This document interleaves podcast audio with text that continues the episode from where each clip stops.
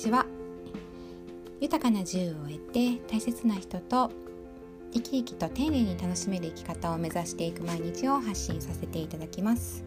はいえー、今回はですね、えー、間違ったり失敗した方が、ま、楽しくて自由で幸せですよというねことについてお話しいたします、えー、前回の配信では四万十川のねこう四万十っていうところを四万十と読んだりね十勝平野をこうこの十勝の分ですね十章と読んでしまったね娘の話をしたんですけれどもあのそんなこと困難を言っている間に、まあ、あのまた面白い話がね展開していたのでまあね先にここでお話しさせていただければと思います。で、えー、息子の部屋で息子と長女と私とで話をしてたんですね。でそうしましたら息子がどこかしらからかあのプログラミングで使う C 言語の本を出してきたんですね。でそれを見て私が「あれ？C 言語勉強してるんや」ってね聞いたところ息子がね「えー、そんなんとっくにできるで」って言ったんですね。で「へえいつの間にねできるのようになったんかな」と思っていましたら、まあ、それを聞いていた長女がねこう言ったんです。お兄ちゃんすごいやん喋って喋ってってね英語の苦手な彼女が言うんですね。で即お兄ちゃんがそれに言葉ちゃうしなとね返していたんですけれどもこう C 言語が何もかも何かもね知らず嬉しそうにねこう娘が言ってたんですね。でもうなんかね面白くてね大笑いねしてたんですね。であのまだねこう間違いが許される年齢ですしこう笑いのネタになる年齢ですよね。でもこう大人でも全然間違ってたっていいと思うんですよね大人でも間違いはネタになるでしょってね言うとこれはね関西人ならではの考え方なんでしょうかね、まあ、言葉の一つ二つ間違えたところで確かに恥ずかしかったりもしますけれどもそれでみんなでこう大笑いできればむしろねこうやったとね思うのがね関西人であったりします。て笑い飛ばしてあげることで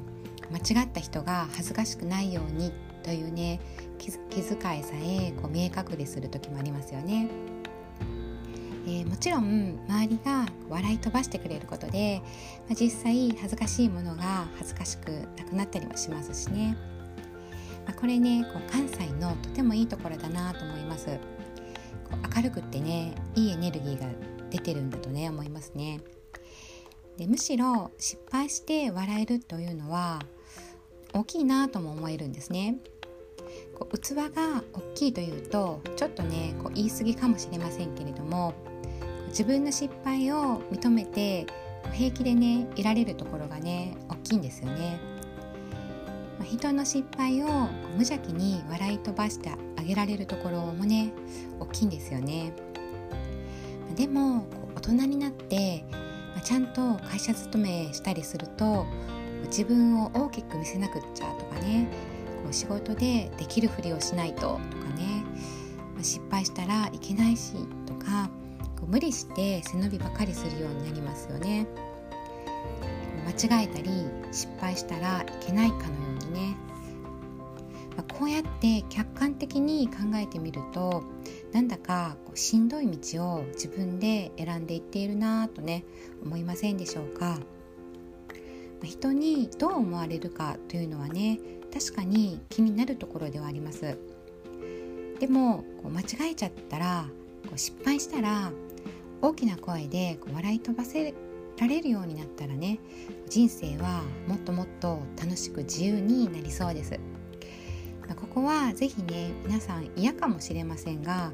関西人をね見習ってっていうとねちょっとねそれもあれなんですけれども、まあ、何でも笑いに変えちゃいましょう是非ね。はいえー、今回は間違ったり失敗してもみんなで大笑いできればよっぽどねこう楽しくて自由で幸せになれるというようなねお話でした。は